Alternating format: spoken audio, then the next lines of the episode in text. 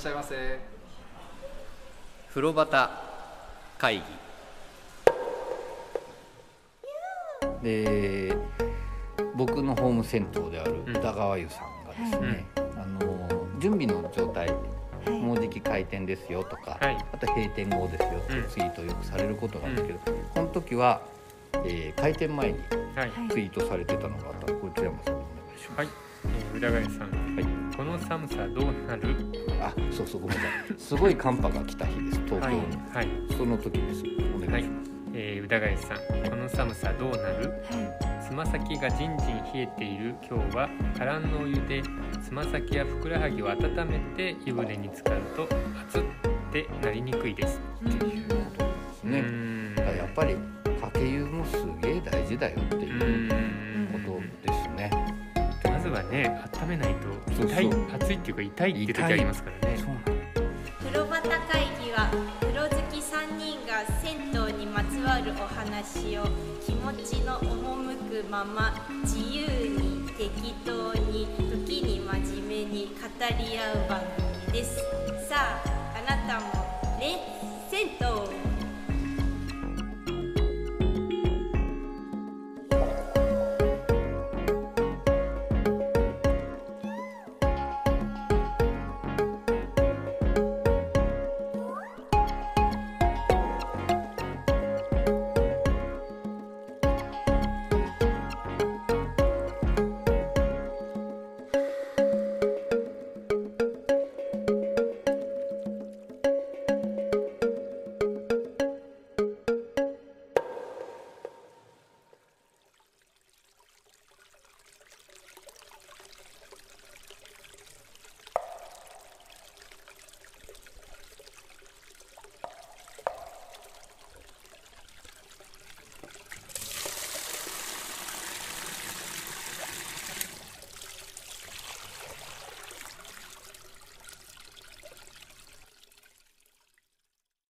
僕ね昨日実は収録の前日なんですけど、はい。暑くて知られてるお風呂屋さんが僕の仕事場から歩けるところにあって、はい。帰りの電車の時間とか勘案するとそこかな、うん。寒いし行こうと思って入ったんですよ、はい。でやっぱかけ湯とか心がけてやってうん。入ったんだけど、それでも俺ねもうね足の指先ちぎれるかと思いました 痛いって、だからそう私結構お風呂入っております、はい。はいの僕でもそんななるし、うん。まあ、ここも熱いお湯なんですけど、うん。なのでねちょっと皆さんかけ湯うん。と、あとはあのお家でお風呂入る時にも交互浴のつもりうんとかねうん。入る前に浴室をシャワーで温めとくとか、うん。そういうのやるとちょっと違うかなって思うので、うんそれはぜひやってみていただきたいなとはい、はい思っております、宇田川湯さん勝手にご紹介し ました。ありがとうございありがましたとうございます。はい、であのお便りをね、はい。せっかくだからこのまま行こうと思うんですけど、はい。はい。あの酒井ちゃんと僕が頑張ってねはい。戸惑いながらやった、はい。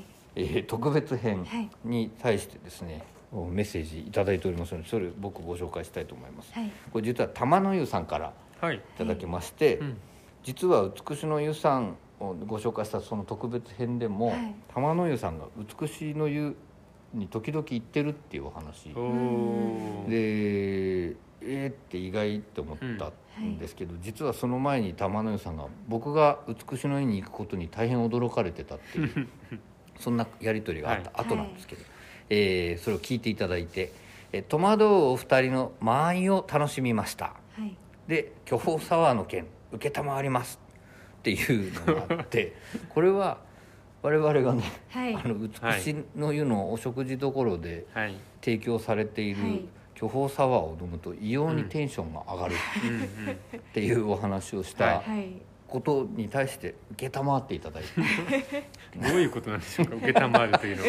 一回飲んでみてほしいですねって言ってたからね、はい。それをやってみますよってはいいうこと、なんなら我々一緒に行ってですね。そうですね。3人で異様なテンションになるっていうのをやってみたいんですけどね。巨峰サワー津山さんってそんな飲まないわけですよ、はい。の飲めないというか、はい。はい、巨峰サワー行ってみます？サワー抜きで、サワー抜きでっていうか。それ辛いけどね。なんかねでもねすごく美味しいんですよ。謎のうまさなんですよ、うん。で異様に上がるよね。なんか気持ちが高揚するん高ですよ。揚するんですよ。そういうサワーがあるっていうその美しいの湯さんのお話を紹介したんですけど。でその別な日に玉の湯さんのお話でございます、えー本日ぬる湯恒例の実行熱湯江戸山吹。はい。いつも直前の告知ですいませんシェフの気まぐれサラダばりに私の気まぐれ薬湯ですっていうのが書いてあったんですよ、でねこれは気温とか考えて、うんうんすごいベストなセレクトですよっていう、うんうんで日曜日だったんですけどね、うんうん。そのツイートがあって僕それを目にしてはい。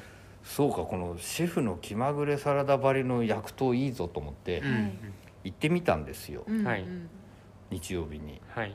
そしたらもうすっごい大盛況。おでその正面にねあの自転車の数が半端ないんですよ。ああこれは混んでるかなと思って、こう自動ドアだからねあそこ自動ドア開けて見て入ってみたら、うん。下駄箱の札が本当にないんですしかも、はい。あのカウンター前のところに人がわさわさわさわさっていて、見たことないぐらいいて、うん。これは入るの待ってる人もいるのかもなって、で出た人もいるだろうけど、うん。あこれはちょっとうん。入れないなと思って、帰ってきたことをツイートしたんですよね、うん。うん。そしたらそこにリプをいただきまして、うんたくさんの方が銭湯へ足を運んでくれるのは本当にありがたいことですと。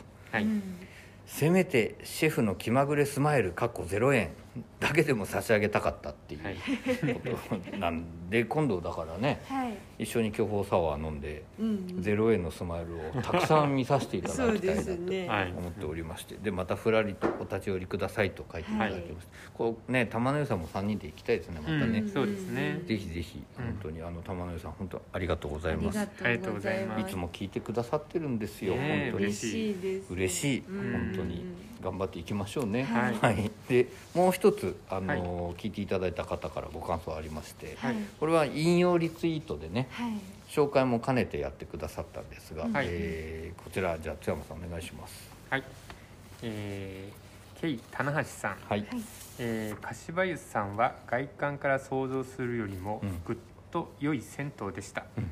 蚊取り線香や思ったよりも広い奥行き、はい不思議な謎の構造うん。うん変わったタイル絵と思い返してみると結構独特なポイントが多かったわらうん。はい。ありがとうございます、とはい。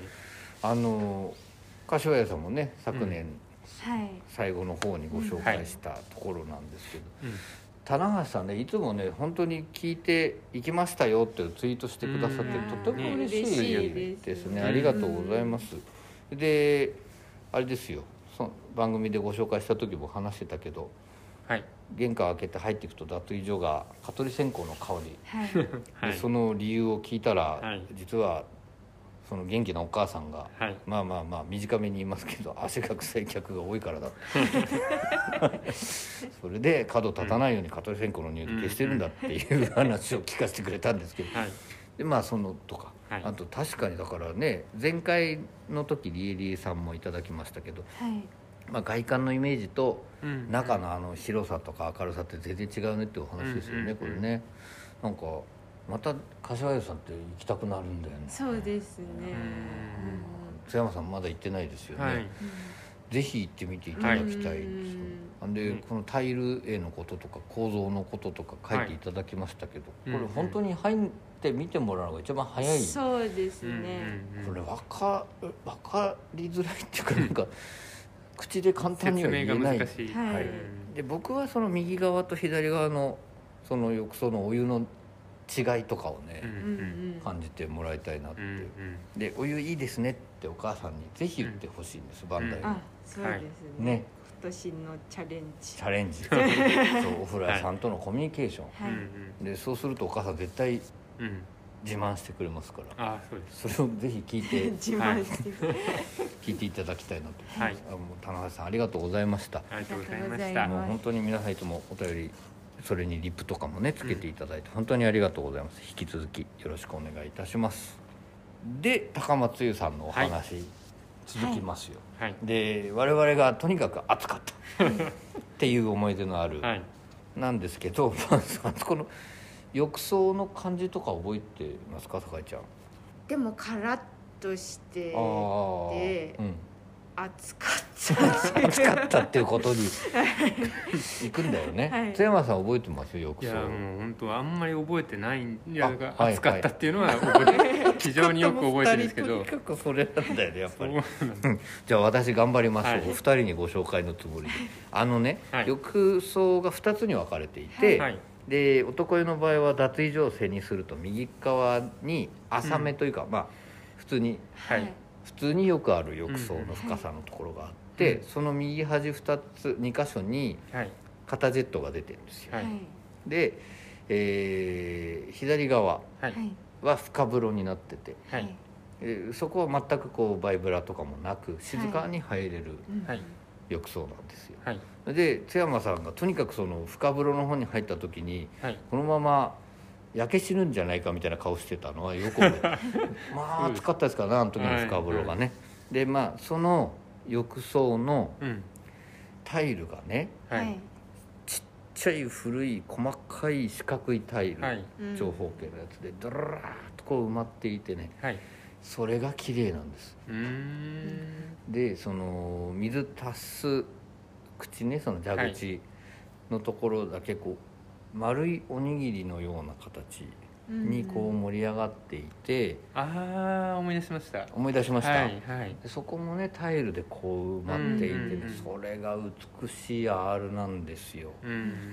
津山さん覚え思い出した？そこの蛇口のところを思い出しました。綺麗なんですよ、あそこがでなん,、はい。なんだかこう意地になって我々は水を出さなかったっていう、うんううんんそのもうすごい輝いてこう砂漠でオアシスが見えたみたいな感じなんだけどね、はい。見え方が。でもそこには手を伸ばしませんでしたね、はい。我々、はい。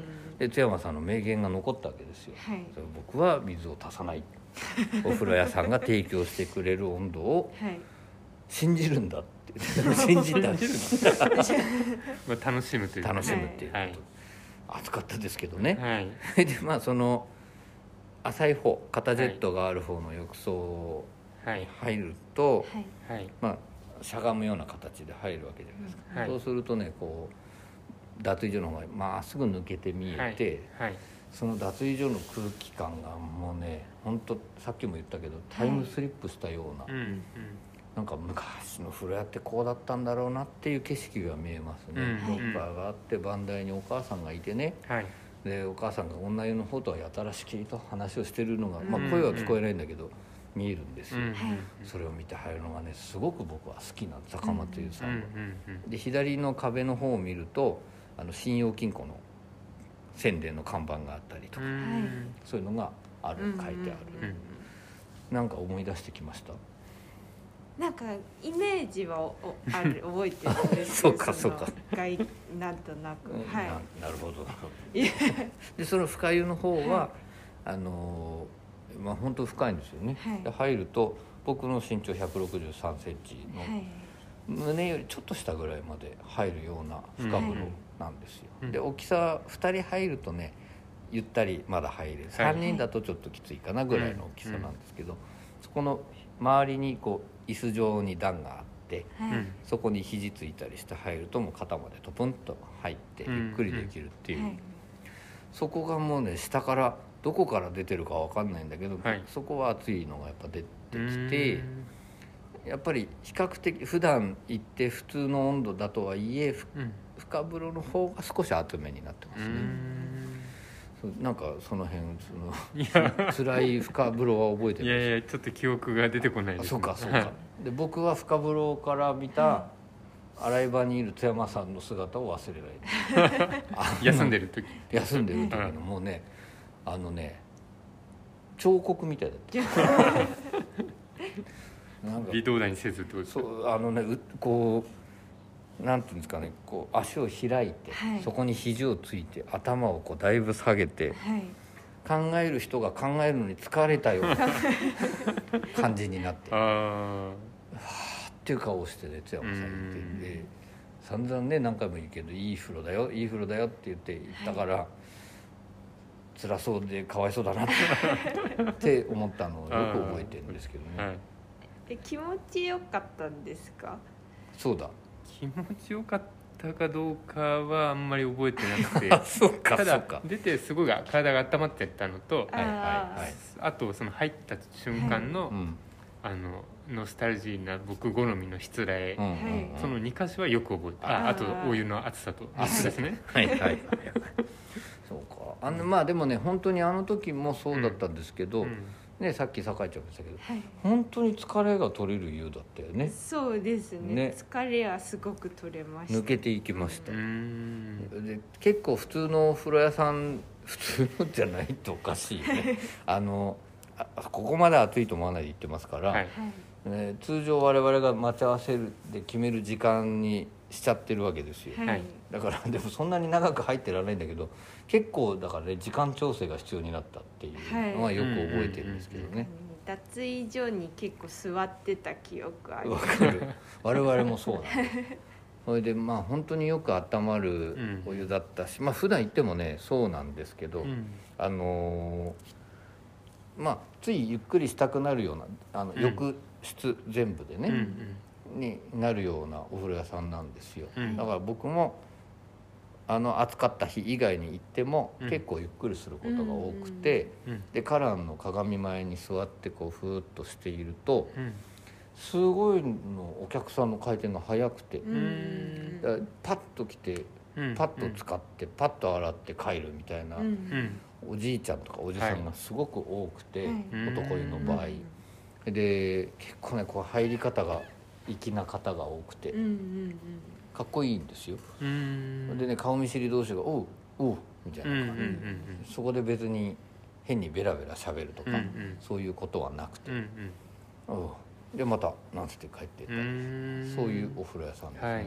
えー女湯のねはい。まあその1回だけだけど、うん。そのお母さん暑いわよとか水入れていいんじゃないのって言ってたはい。ような感じ、結構会話がある感じなんですかね女湯。あーでも私行った時はそんなにすごいお客さんいたわけじゃなあくてそうかそうか。なんで普段がどうなのかちょっとわからないですけなどるほどね、うん。いやじゃあその時会話したのはそのお母さんだけ、はい。あなるほどなるほど、うん。これまた行きましょうね3人でね。ちょっとね更新しないと僕の記憶といか。そううですね。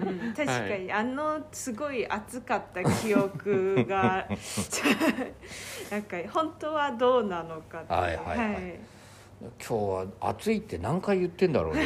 いやでもね我々3人で行った時の暑さはこう語りたくなるぐらい暑かったですよね。そうですね、うんすごい暑さでしたね、はい。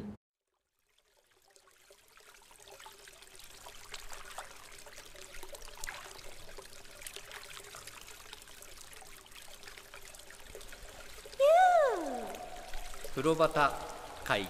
ちょっとかしゃって。もう一回やろうありがとうございます。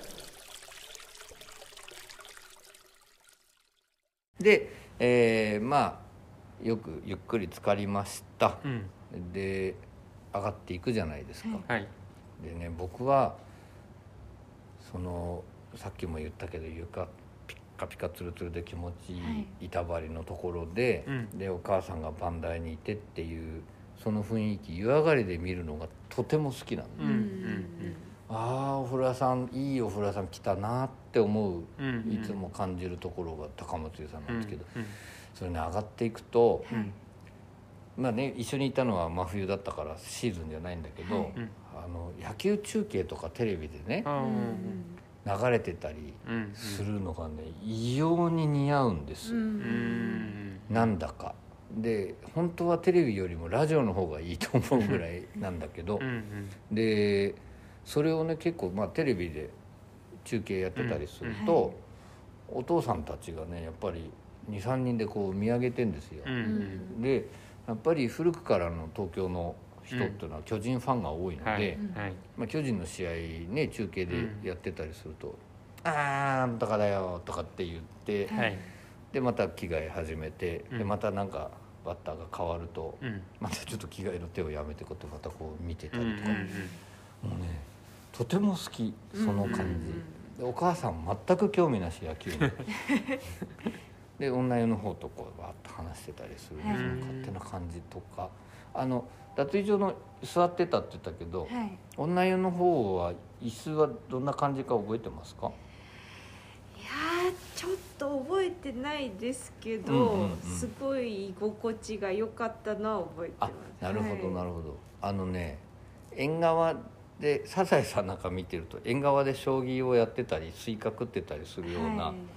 2人掛けぐらいの椅子あるじゃないですか板、はい。ああいうのがあるんですよ男湯は、うーん。でその他に丸い椅子がこう、はいはい。あったりするんだけどその長椅子に座っているとねはい。でほら瓶の関係ないんですけど、はい。今日僕ちょっとメモ書きしてたやつに5変換のまま持ってきてしまいまして「瓶飲料」って書くはい。ところが「便飲料」になってるんですけど そんなことではございません、はい。瓶飲料がたくさん売られてるってことが言いたかったんです、はい。はい。でその瓶飲料を買ってうん。コーヒー牛乳が一番理想なんだけどうんうん。買ってはい。バンダイのお母さんのお金払って写真さっきも言ったけど写真撮ってはい戻ってきてその長い椅子につ座ってこう飲んでるとう、ん。もうね動きたくなくなっちゃうんですよね、うんとても良い空気が流れていますね、あそこ。何なんだろうねあの居心地のいい感じってね。うーん。不思議だな。新しければいいってもんでもないですよね。そうですね。うん。逆にただ古ければいいってもんでもないんですよね、居心地いいんですよ。うーんなんかこう静かすぎるとうん。ちょっと居心地悪いみたいなのがあるじゃないですか、はいちょっと音がしてる方がなんか落ち着いたりとか、はいはい。なんか眠りやすかったりとか、うん。なんかそういうちょっと人の気配がしてるけど、うん。なんか一人になれるみたいな、はい。なんか、はい。そういう居心地の良さがあるような気がします。なるほどね、うん。人の気配ねいいね。人の気配があるけれど一人になれるっていうのはこれは名言ですね。うん。歌詞のようですね。津山さんまたもう疲れが出てますいやいやいや。大丈夫ですか？大丈夫ですよ。思い出してください。ば 脱衣所の話。いろいろね思い返そうとして今 一緒に考えて。どうだったかなと思って。どうなんか思い出したことあります？いやー思い出したの外出た時の酒井ちゃんの顔みたいな。そこか。ちょっと早かった。そうか、はい。僕ね脱衣所の話でちょっと覚えてるのはね、はい。脱衣所のその番台が低めで、はい。男湯と女湯の仕切りがはい、ある。その番台と仕切りの間がちょっと空いてんですよ、うんうん。それを見た富山さんが女湯の方が見えたって言ってたのをすごくよく覚えてる。あああちらっとね向こう側が見渡しちゃう。ー見渡せちゃって。あ言ってましたね,、大丈夫なんですかねみたいなことを言ってたのをすごく覚えてるんですけど、はいはい。そういうこととかはないですか？他に 思い出すような。他に。いやずっと考えてたんですけどね、うん。暑いのがまず出てきちゃって、あまあ。その先がねどうしてもなかなか。なるほど。あまあで、うん飲み物も売って、はい。そうやって売っているしその他にやっぱ鏡が必要だからね、うん。あるんですよ脱衣所の。そはい。の鏡がピッカピカなんです、うーん。で東宝湯さんのね話した時もその脱衣所の鏡がすごく美しかった話したんですけど、うん。匹敵するというかなんか双極をなす美しい鏡。でお母さん磨いてんだろうなって思ううんとこなんですよ、でまあそこで身だしなみを整えてはい。みんな帰っていくんですけどね、うんうん。でちょっとゆっくりしたくなっちゃって、うん。ゆっくりして出ていくわけじゃないですか、はい。でそこで気づくんだけどはい。写真撮る時は気づかないんだけどはい。あのねすごく脱衣所あったかくしてあるんです。うーん。ああだから。そう。ああはい覚えて思い出す？なんとなく。いや全然その時は気がつかなかったんですけど、うんうん。すごい気持ちが良かったんですよ。いいた時。はいはいはいはい。冷えないし、うんうん。あったかくしてあったんですすごくあったかくしてあるの。うーん。なんだけどその目立ったところに何かがあるって僕は気がつかないんですけどね、うんうん。暖房器具は。はい。あれはもしかしたらそのお湯沸かしてる熱をうまく使ってんじゃないだろうかと、すっごくあったかいんですよ、だから冬場に行くとうんうん。本当にその脱衣所ポッカポカだから、湯上がりであったかいしうん。脱衣所あったかいから、うん。そのつもりで油断してこう外出ると、うんむちゃくちゃ寒くてびっくりする。そのね居心地の良さねとあとあの脱衣所の湿気のなさは、その暖かさ、うん暖かくしてるのが理由なのかなと思ったうんですけどね。で玄関まではまあなんとなくあったかいんだけどさ、ガラガラっていう扉開けて外に出るとむちゃくちゃ本当に気が付く現実に気が付くっていう これは冬だったんだ今日はみたいな、うん。っていうとこなんですけどね、はい。お母さんそういうとこまでおそらくまあおお母さんだけじゃなくですけど、うん気配りをされてるんだろうなって思うお風呂屋さんうん。ですよね。あのお風呂の中の感じそうね。お二人そうすると熱い話が多いからはい。まあ大体言い切れてますか？はい。言い切れちゃってるんですよね、うんだから。うん。なんかちょっと思い出して。おうおう。あ、はい。別にお風呂と関係ないことなんですけど、はいなんかその脱衣所の居心地の良さで思い出したんですけど、はいはい。なんかたまに行くお蕎麦屋さんがあって、はい。なんていうか本当にすぐ出てくるようなタイプのお蕎麦屋さんなんですけど、はい。なんかお母さんと息子さんでやってて、うんうんでその2人がよく喋ってるんですよね。はいはいで食べに行った時に、うんまあ、例えばこう雨がザーって降ってたのがちょうど止んだタイミングで、私は食べに行った時が、うんうんそしたらお母さんが「あ止んだのかね?」って言ってそしたら息子さんが「あもう降らないんじゃない?」って言って「あそうなの?」って、だってお隣の電気屋さんがもう傘あげちゃってるもんってうん言って。そうだねって言ってこう晴れてて、うん。なんかそれすごい落ち着いたんですよねその会話が。なんかこの川特に何かあるわけじゃないんですけど、はい。そう。でまた別の時行った時はお話ししてて、うん。でもう年の瀬だねって言って、今年も結局何にも変わらなかったねってはははははって笑ってたんですよね。なんかすごいその会話の感じが居心地がよくて、なんかこれでいいんだよなって思って、うなんかそういう居心地の良さってなんか銭湯にも通ずるものがあるっていうか、うんうん。なんかこう特に事件があるわけでもなそうだよね。く、毎日変わることがあるわけじゃないんですけど、なんかこうホッとするというか、はいはいはい。なんかその感じはちょっとうん高松湯さんにもあるなって思って、うんはいうん。はい全然関係ないですけど思い出したっていう。いい。お話ですね、なんか酒井ちゃんの新境地が見えてきましたね。今年一年あのさちょっとさ前回から薄々感じてんだけど津山さんのこの妙に持ち上げようとしてくる感じはどうした？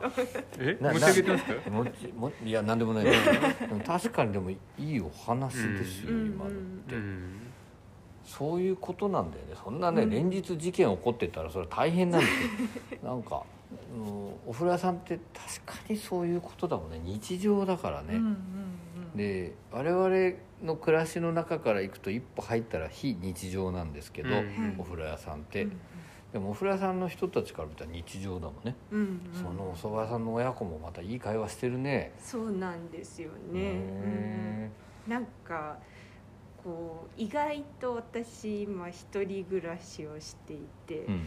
でなんか一人の部屋からこう仕事に出て、はい。電車乗って帰ってくる遅くに、はい。ってなるとそういう会話をすることとかない日とかもあったりしてなるほどね。なんかたまにはい。こう触れるタイミングっていうか、うん。なんかそういうのを銭湯に行くとちょっとはい。思い出すという忙しい現代社会の現代社会に中おいて。はいはい。はい、なんか皆さんもぜひ味わいに行ってほしいなというかみんな絶対あるものだと思うので、はい。それを思い出したりしたら癒されるんじゃないかな、はいいい話ですね。あの津山さんのねしつらえが好みって言ってはい。るところとかにもちょっと通じるようんね、うん。うん。そうかもしれないですね。僕はなんかあのいちいち風呂屋に事件を起こしてないか心配を今自分のことしたんですけど。でもねあの本当でもまさに高松優さんの持ってる空気感ってそこかもしれないですね。あの毎日そのお湯を沸かしました。お湯入ってちょうだいどうもありがとう、おやすみっていうのが続いている、でそれが別にネガティブなことでもなくっはい。ていうことですよね。いいかがですか千秋さちょっとねうまく僕言えないんですけど、はい。あの銭湯がえっ、と今の僕にとって銭湯という場所がちょっと非日常なんですよ、はい。はい。時々しか行けないし、んはい。でもちょっと前の時代はい。はお風呂がなかったので、うん。うんえーそれは日常だったわけですよね、うん。だからなんかその日常感が多分今さかちゃんのお話だとその日常に欠かせないものとしてあって、うん。そこに行くとそれが当たり前にお母さんがいる。うん。お風呂がいてちょっと美味しい牛乳を飲む。はいうんはい。帰るっていうその毎日当たり前のことを毎日に必ずそこに行けばあるとうん。いうことの良さうん。みたいなものがやっぱり銭湯にうんあって、僕はそこがノスタルジーとして今は感じてしまうああはいはい。山さんにとってはノスタルジーになりますもんね。うん。はいはい。だからなんとなくそこがねこう日常と非日常との今差が差みたいなものをどういうふうに感じて感じたらいいのかななんて考えてたんですよね。すごいね。なんかあのちょっといい感じの話になりましたね。ただただ暑い暑いって言って終わるかなと 思ってたんですけど。僕ねあのこれは思うんですけど、えー僕にとって今ね、はい。風呂屋さんに行くのは日常は日常なんです、はい、ほぼ毎日行ってるから、はい。なんだけど同じところに行き続けているのとちょっと違うんですようんうね、ん。でこうルートはある程度決まっちゃうかもしれないけど、うん。違う風呂屋さんに行く、うん。で僕にとってみると同じ風呂屋さんに行っても絶対同じことにはならないんですよね、うん。違う日に行くと違う体験をするっていう、っうん。ていう見る位置と、うん。それぞれのお風呂屋さんで見ている位置っていうのはなんか違うじゃないですか、うん。はいでそこがなんかとっても接点がねうん。いっぱいあるようで実は一瞬しか接触してないっていうところって大事なんだなって思ってううん。んでなんか変な話さっきの酒井ちゃんの話じゃないけど同じようなルーティンになっちゃう恐れがあるじゃないですか。まあ同じうん。ルートを通りうん。うん。同じところに通いうん。同じところから帰っていくみたいなことになってそれに慣れちゃうとうん実はなんか本当に会話もなくなっていくしうん。あの感性どんどん鈍っていくしっていうところ僕ねそこには抵抗したくてお風呂屋さんに行ってるところもきっとあると思うんですけど、うんなのでぜひともあれ人と話してないぞ今日みたいなことになった時とかにお風呂屋さんとかちょっと行ってみてうんうん。でそこで結局会話が生まれなくてもうん。いいんですよ。うん。だからルーティン全くいつもとは違う経験とかしてみるとかっていうことをやってみるのすごくいいんじゃないかなって、なんか全然僕まとめみたいに入ってまとまってないんだけどね 最終的に。とも思いましたね今のお話聞いて、いやいい最後にいいお話を酒井さん。ありがとうございます、ううん、こういう感じになってるはい。終わり方には想像も僕してなかった。でもあのとってもいいですこれ。いいです。いいですでね高松優さんねはい。そんなこと考えさせる佇まいなんですよとにかく、うんで空気もほなんかねすごく空気がいいんです、うん。なんかあそこの。だからねそれも体験ぜひしていただきたいので、はい。これはうん。皆さんぜひ行ってみていただきたいなと。